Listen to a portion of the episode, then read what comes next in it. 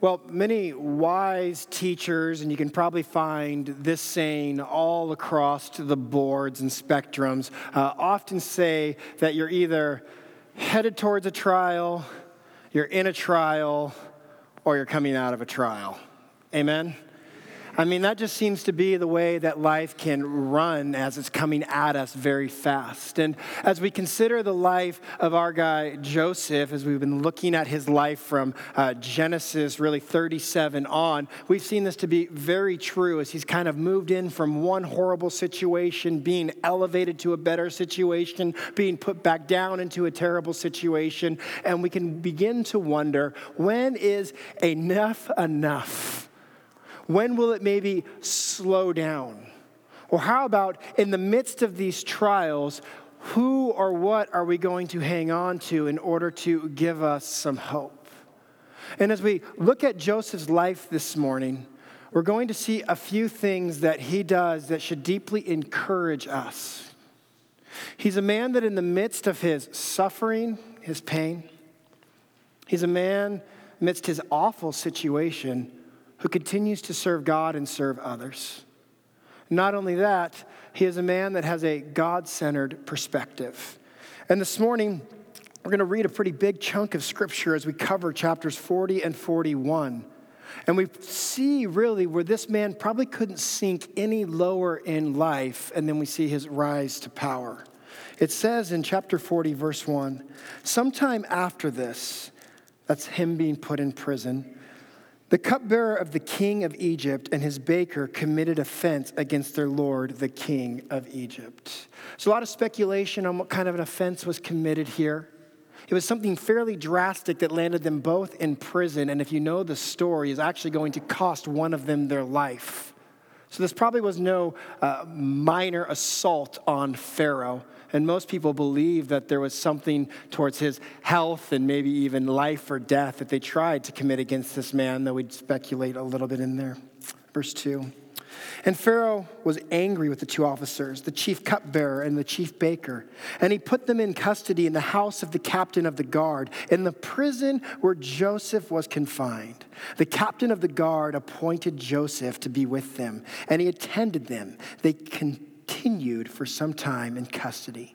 And one night they both dreamed the cupbearer and the baker of the king of Egypt, who were confined in the prison, each his own dream, and each with its own interpretation.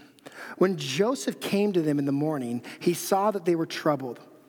So he asked Pharaoh's officers who were with him in custody in his master's house, Why are your faces downcast today? They said to him, We've had dreams, and there is no one to interpret them. And Joseph said to them, Do not interpretations belong to God? Please tell them to me. So the chief cupbearer told his dream to Joseph and said to him, In my dream there was a vine before me, and on the vine there were three branches. As soon as it budded, its blossoms shot forth, and the clusters ripened into grapes. Pharaoh's cup was in my hand, and I took the grapes and pressed them into Pharaoh's cup, and placed the cup in Pharaoh's hand. Then Joseph said to him, This is its interpretation. The three branches are three days. In three days, Pharaoh will lift up your head and restore you to your office. You shall place Pharaoh's cup in his hand as for formerly when you were his cupbearer. Only remember me when it is well with you and please do me the kindness to mention me to Pharaoh, and so get me out of this house. For I was indeed stolen out of the land of the Hebrews, and here also I have done nothing that they should put me into the pit. When the chief baker saw that the interpretation was favorable, he said to Joseph, I also had a dream. There were three cake baskets on my head, and the uppermost basket there were all sorts of baked goods for Pharaoh but the birds were eating it out of the basket on my head. And Joseph answered and said, This is the interpretation. The three baskets are three days. In three days, Pharaoh will lift up your head from you. That's not a good thing. And hang you on a tree, and the birds will eat the flesh from you. On the third day, which was Pharaoh's birthday, he made a feast for all his servants and lifted up the head of the chief, cup, chief cupbearer and the head of the chief baker among his servants. He restored the chief cupbearer to his position. He placed the cup in Pharaoh's hand, but he hanged the chief baker, as Joseph had interpreted to them. Yet the chief cupbearer did not remember Joseph but forgot him.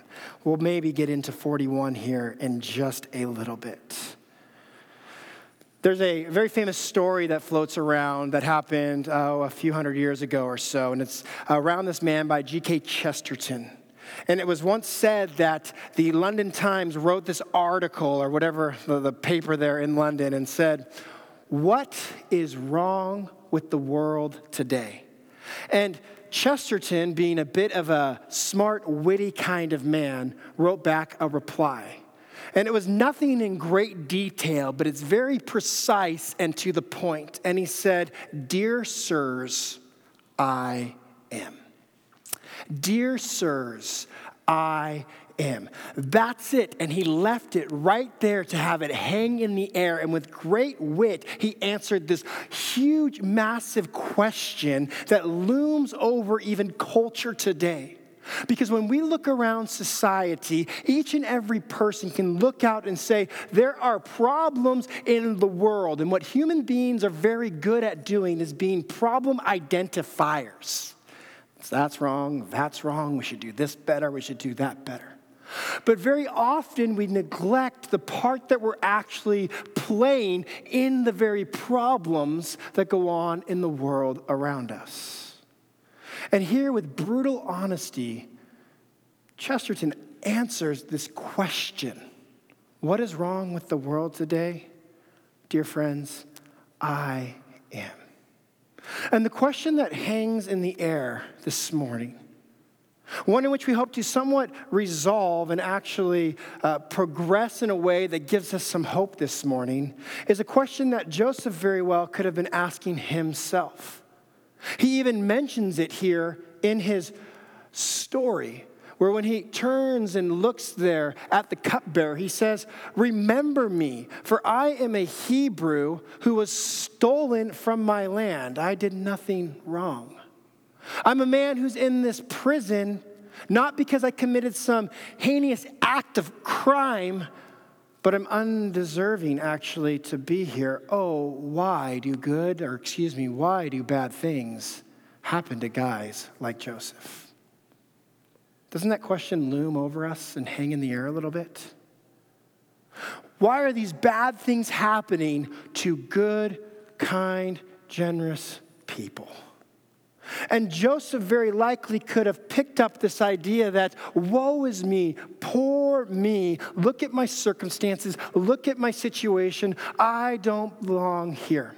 And this question is a question that has plagued society. It comes out if you're at all uh, a sitcom watcher, if there's any series that runs beyond a few years, there's always an episode where somebody's wondering, why in the world are all these terrible, horrible things happening to me? I'm a good guy, I'm a good girl. No bad should actually be coming my way. And there's a very simplistic answer to this. It's the answer that was written into the paper I am the problem with this world. The very short answer is there are no good people. Now, we hear that this morning, and even within our culture and society, and it really flies in the face of what people believe about themselves. Sophomore English, Mr. Clemenhagen, my basketball coach, my favorite teacher of all time. You couldn't pit two more opposite people. He once questioned why this Bible thumper left practice early to go to Bible study that evening. This is, we are on very, very different ends of the spectrum, but had uh, what I would imagine was some sort of deep respect for each other in any way that that was possible. And I remember sitting in his class, and he liked to do these things called icebreakers in the morning, and he would always put up a question. And the question was to get you to write, but it was also to get you to think critically because he was that kind of teacher, always pushing, always trying to get us to go further. I absolutely loved this man. Favorite teacher of all time. And he wrote the question Are people naturally good or are they naturally bad? Are people inclined to goodness? They inclined to evil. And I'll never forget because of my upbringing, I was very quick to answer this question. And as he then surveyed and polled the class, I was shocked to find that I was in the minority. Maybe 5 or 10% of the class thought what I thought that people are naturally bad. Now, when I say that people are naturally bad, I do not mean that people cannot do any good kindness or any good acts, good works. What I mean is, at the very core of human nature, we are born with a selfishness. We are born with a desire to elevate ourselves above all others, to have a better view of ourselves than actually exists around us. That is just what we're given to as human beings. And sin was I conceived. At the point of the fall, we turned from God towards ourselves and we've trampled over and hurt one another in many various ways. And the problem with us is we all want to think we're better than we actually are. A few Sundays back, my uh, three of the four children were up. And I got them cereal on this Sunday morning. It was Ava, it was Benny, and it was Adeline. And they consumed all of the cereal, brand new box. It just, the three of them can tank one of those no problem. And so when Eleanor gets up, we've got no cereal left in the house. And I give her yogurt and granola. Now, my oldest child, Ava, she is so like me, it pains me. you, you, maybe, you maybe have one of those kids. And she goes, Daddy, why does Eleanor get granola and yogurt and we got cereal? It's not fair, Daddy. That's just not right. And she has this icy laser glare that is just pinned on me from across the room. And I'm shrinking back a little bit and I go, oh, baby, because it's gone. It's gone. All the cereal's gone, right? I'm, I'm, I'm doing the best that I can. It's not fair. How come she gets this and how come she gets that and how come it's playing out this way? And I walked into the bathroom where Jessica was getting ready and I said, You won't believe Ava. Here she is, glaring me down, glaring her sister down over yogurt and granola. Now, now here's the thing. Every Sunday, Ava and Benny get to come here early with me. Every Sunday, Ava gets a treat here with me. Every Sunday, she gets these privileges outside of the two younger kids and beyond that.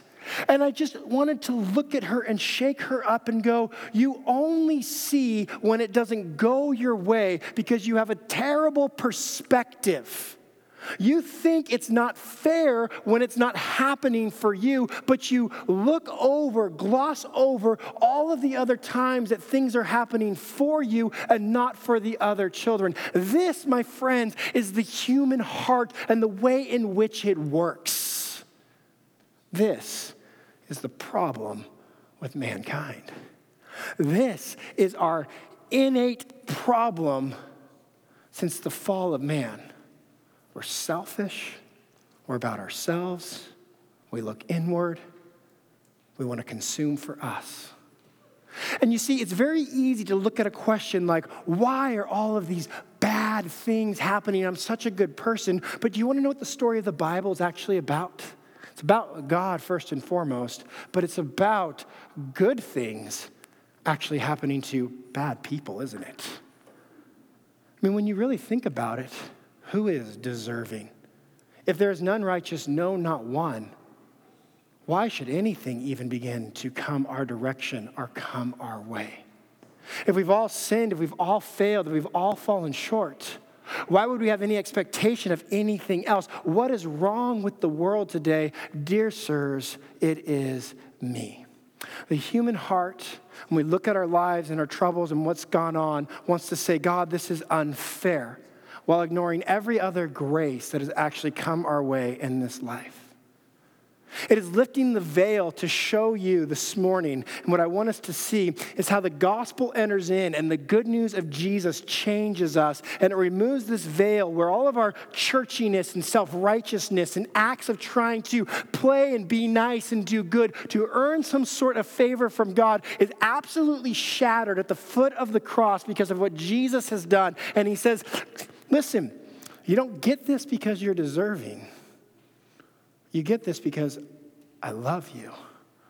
You're mine. I've called you. And what happens is, in this world today, people have a righteousness problem. And what I mean by that is we don't have any righteousness of our own. But it's very evident people crave righteousness. They crave some sort of fairness. It's why they, at times, play the game of religion. It's why that we try to make things right with other people. It's why that we recycle. It's why that we do whatever it is that we're into to make the world a better place. You know why? We know that within ourselves, we're inadequate people, aren't we? We just don't measure up. And that hits at the very core of who we are because of one life experience telling us that we're failures. And we've let others down, we've let ourselves down, that we've sinned against God. And we're trying to cover up our righteousness somehow by doing things.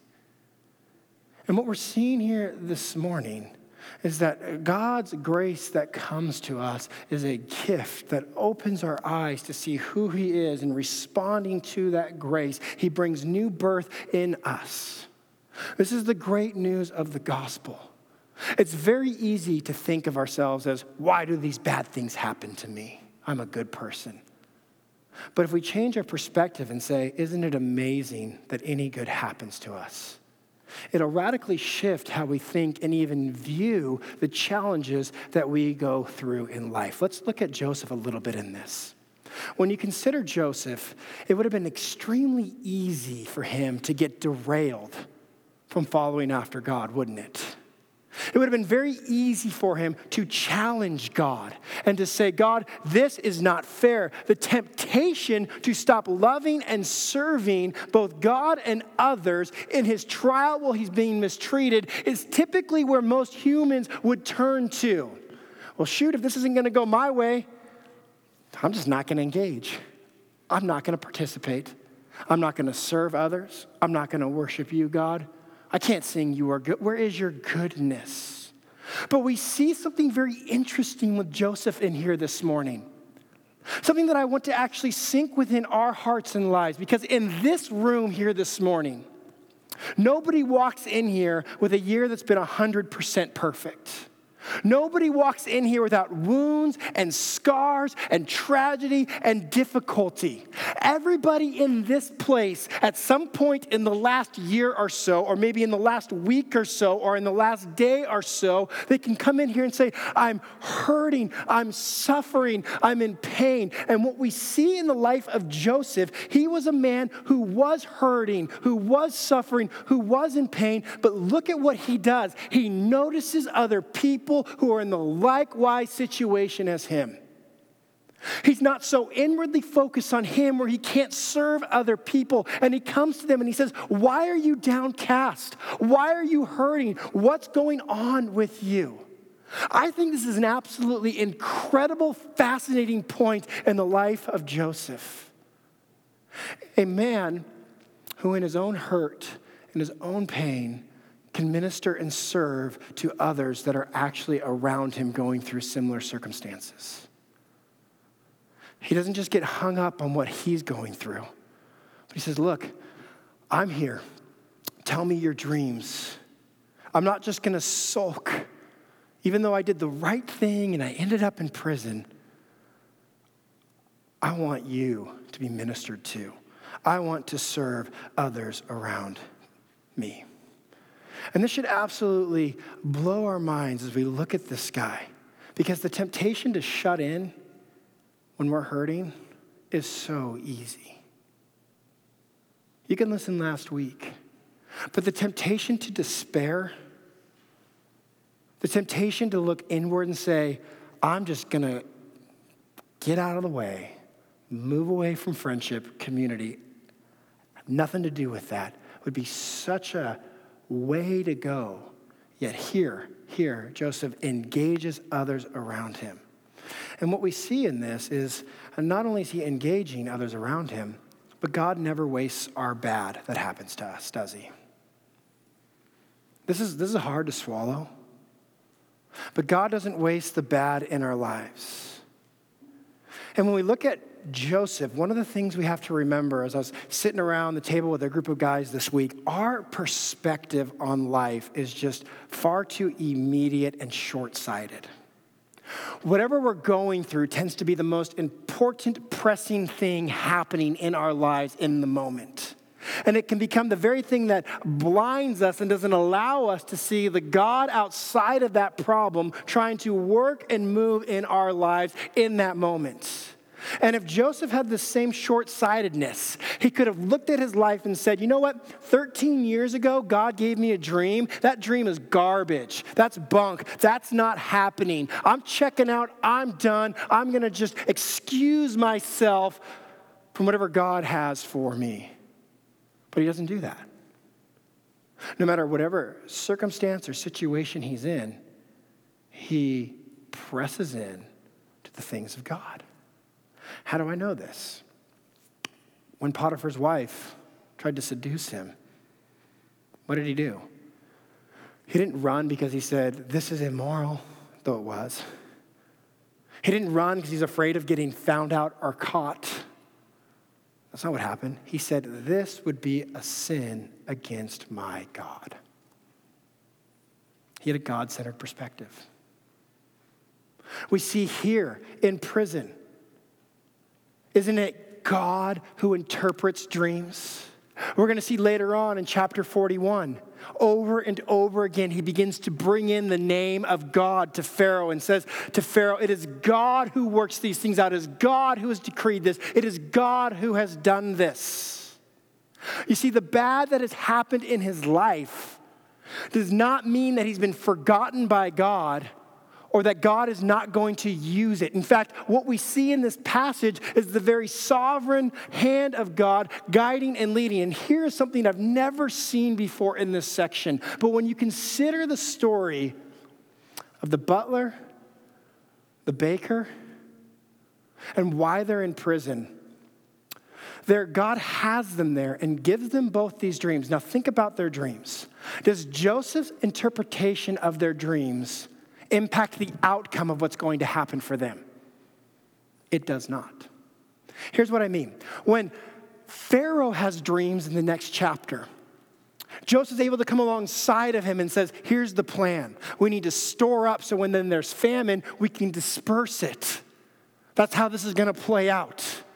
But these dreams that are given to the butler, to the baker, it doesn't matter if Joseph interprets them or not.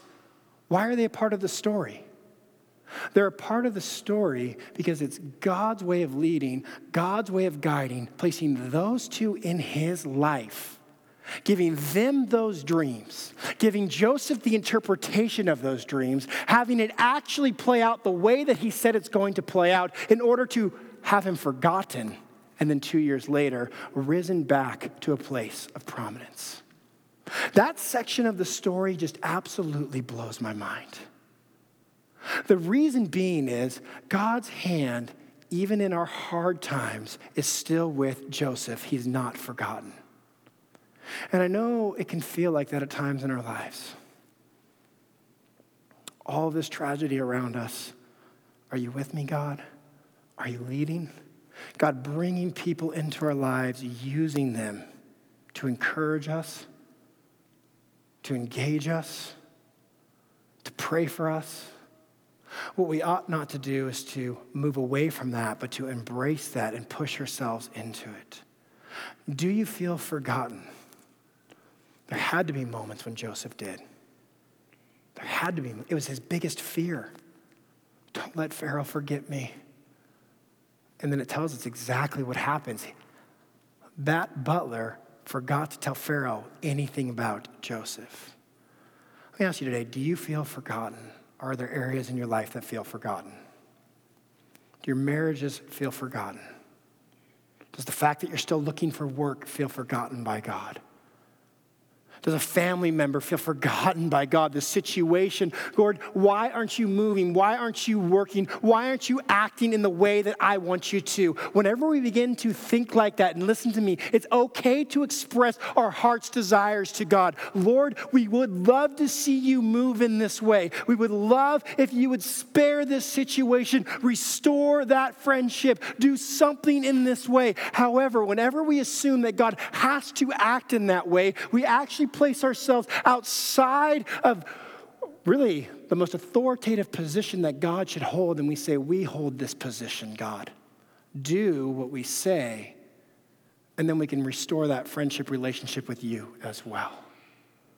See, we don't get that in Joseph. He makes this request, but you never then see him going, Oh, woe is me. My life is falling apart. Do you feel forgotten? We want immediate fixes. But life just doesn't happen that way. It's 13 years for Joseph. There's a lot of hard times in that 13 years. Some of you are experiencing the 13 years, the nine years.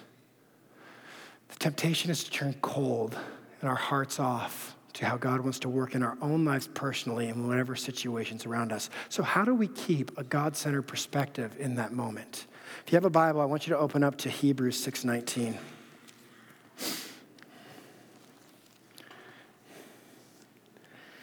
In Hebrews 6:19, we're told, "We have this as a sure and steadfast anchor of the soul, a hope that enters the inner place behind the curtain." Listen, I don't know how many of you like to get on boats. But if you've ever been on a boat, whether it's just a little tiny boat, like I took my kids out in with my dad at Haystack this last week, or if you've been on a boat in the sea and you've been fishing, uh, one of the most important tools that you can have in that boat there is an anchor. The purpose of an anchor is to drop down and to keep you within that position that you're at. So when, you know, a storm or the wind's picked up, you don't get blown all around.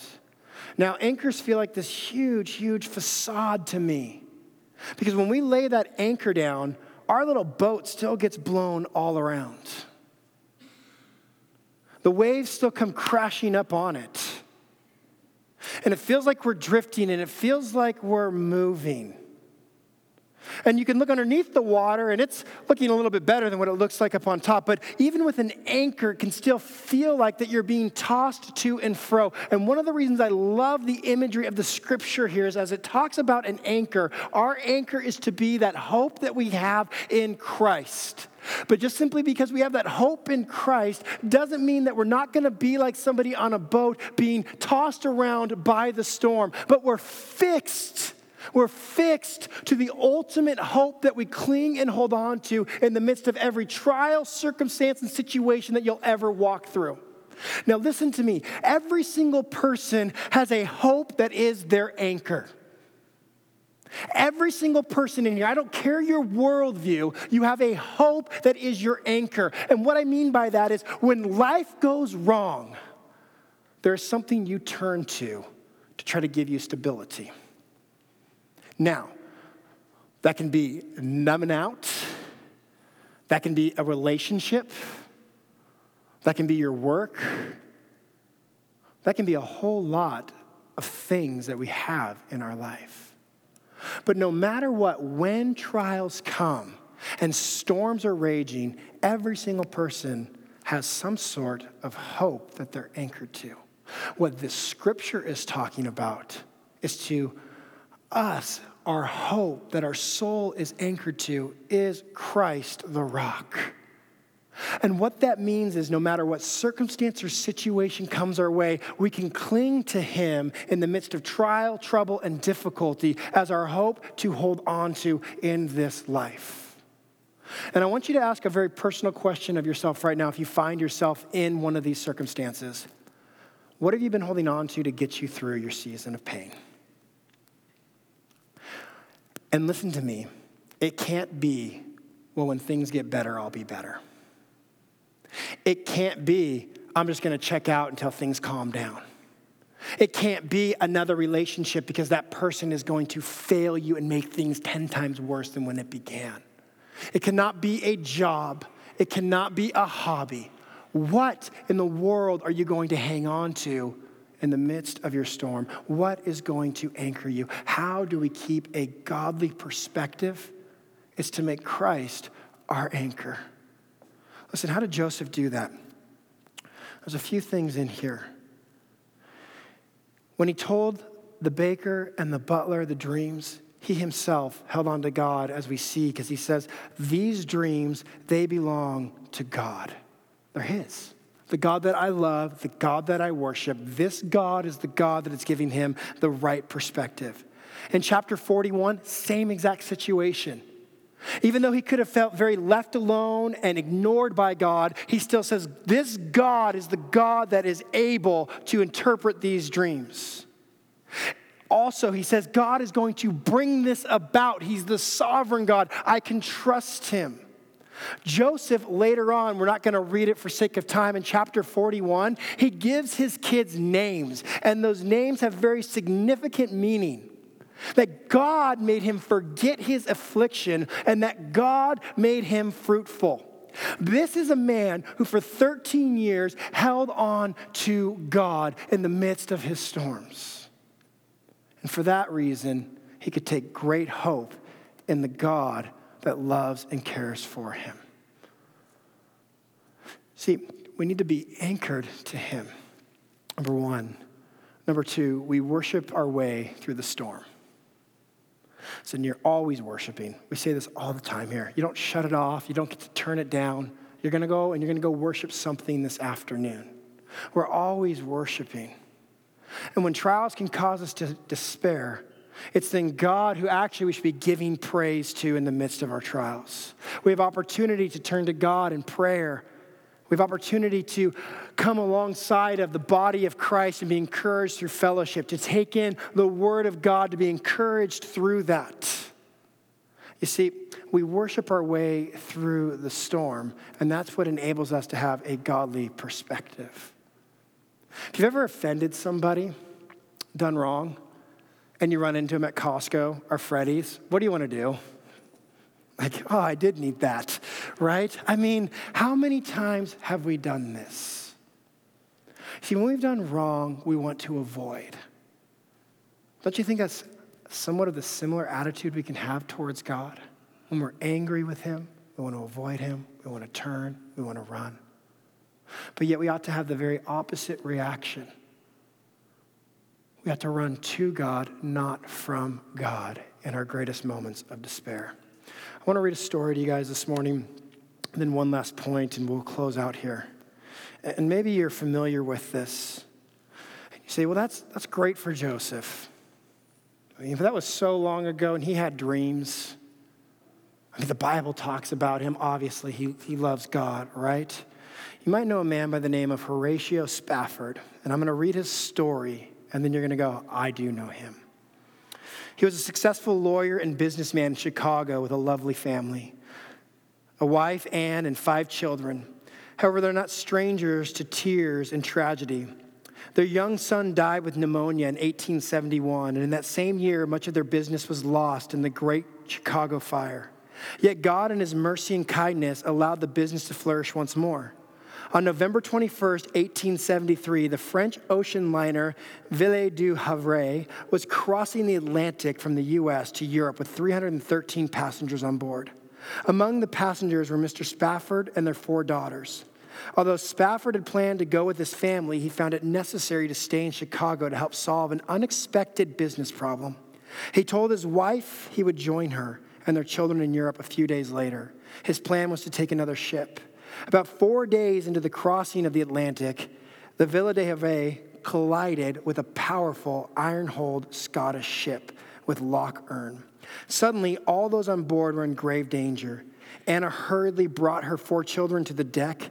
She knelt there with Annie, Margaret Lee, Bessie, and Tanetta and prayed that God would spare them if He could be His will, or to make them willing to endure whatever awaited them. Within approximately 12 minutes, the Ville du Havre slipped beneath the dark waters of the Atlantic. carrying with it 226 of its passengers, including the four Spafford children. A sailor rowing a small boat over the spot where the ship went down spotted a woman floating on a piece of the wreckage. It was Anna still alive.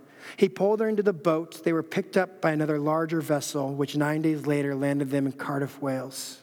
From there, she wired her husband a message which began Saved alone, what shall I do? Mr. Spafford later framed the telegram and placed it in his office. Another of the ship's surveyors, Pastor Weiss, later recalled Anna saying, God gave me four daughters. Now they've been taken from me. Someday I'll understand why.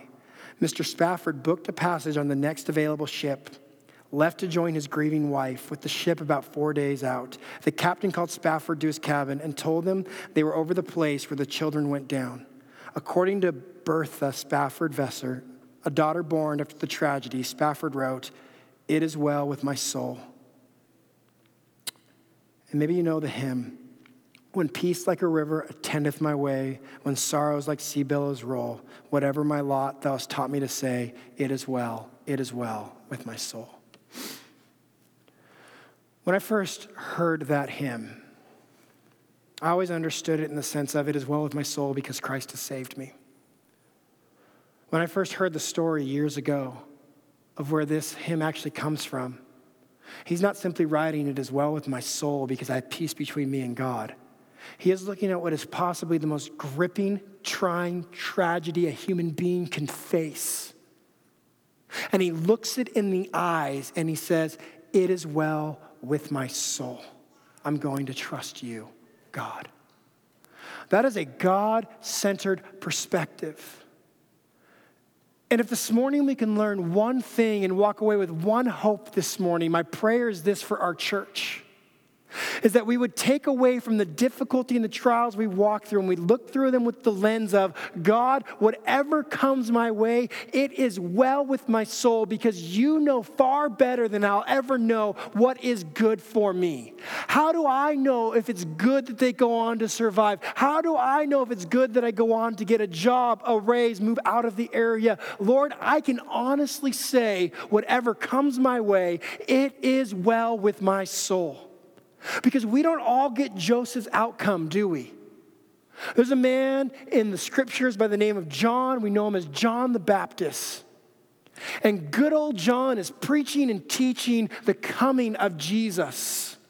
John has some of the most famous words we say He must increase, I must decrease. Behold the Lamb of God who takes away the sins of the world. I'm not even worthy to unloosen your sandal strap. This man embodies a heart that serves and loves God. And there was Herod living lavishly and in all kinds of sin. And John confronts him and calls him out, and he's thrown in prison. And as he's there in prison, his disciples, they go to Jesus with one question Are you the Christ? Jesus gives the most beautiful answer in the world. He turns around, he heals the blind, he makes the deaf hear. Those that are sick around him, he touches them. And he says, Go and tell John what you have seen. What he's doing is taking from Isaiah, there's this passage where it says what the Messiah would be doing, and part of that was even setting the captives free. And they go back to John and they basically get this answer I am he, there will never be another. And what happens to John? Does he get elevated? Absolutely not. He loses his head, it's lopped off. We all want Joseph's story, and we forget John's story. Gee, thanks, Pastor. What an encouraging word this morning. so fun. It's so great. You know what I love about John? He goes, I'm not looking for you to spring me, Jesus, because if you're the Christ, that's all I need. That's all I need. He came with one question, which is the right question. See, a lot of people come to Jesus with the wrong question. I'm interested in Jesus. Will he help fix my marriage? I'm interested in Jesus. Will he help me get through med school? I'm interested in Jesus. Will he help me raise these kids up really well? And people come to Jesus with all these questions, and then they're going, We're not hearing him. We don't understand what's going on. We come with him or come to him with this idea that here are the questions. Now you answer them the way in which we want them answered. What does John do? He says, Are you the Christ? And if he's the Christ, the outcome of any circumstance or situation, that is sufficient for me. It may not be momentarily pleasant. You may still get tossed around, you may get left in prison for two more years. But if he is the Christ, can we just begin to trust and say, God, you know best? That is what I want us to walk away from with here this morning. You look at men who've been forgotten and heads lopped off, and the answer to the question is yes, I am the Christ. And in our moments of abandonment and loneliness, where doubt can creep in, what people desperately want to know is Am I loved? Am I cared for? And while trials and troubles can create space for disappointment in our lives, we see that God does love, God does care. The problem is, is we often come to Him with conditions. If you're this, then do that. Well, then who's the boss at that point? Us, not God. Come with Him. Are you the Christ? Yes, I am. Then no matter what happens, no matter what comes my way, I can trust you. Are you in a storm this morning? Are you headed towards one? Are you on your way out? God has not abandoned you, He is with you. And when we look at this, I want us to understand how our perspective begins to change when we understand that God is with us. We go on worshiping Him, we go on serving others, even in the midst of our trials. Let's pray.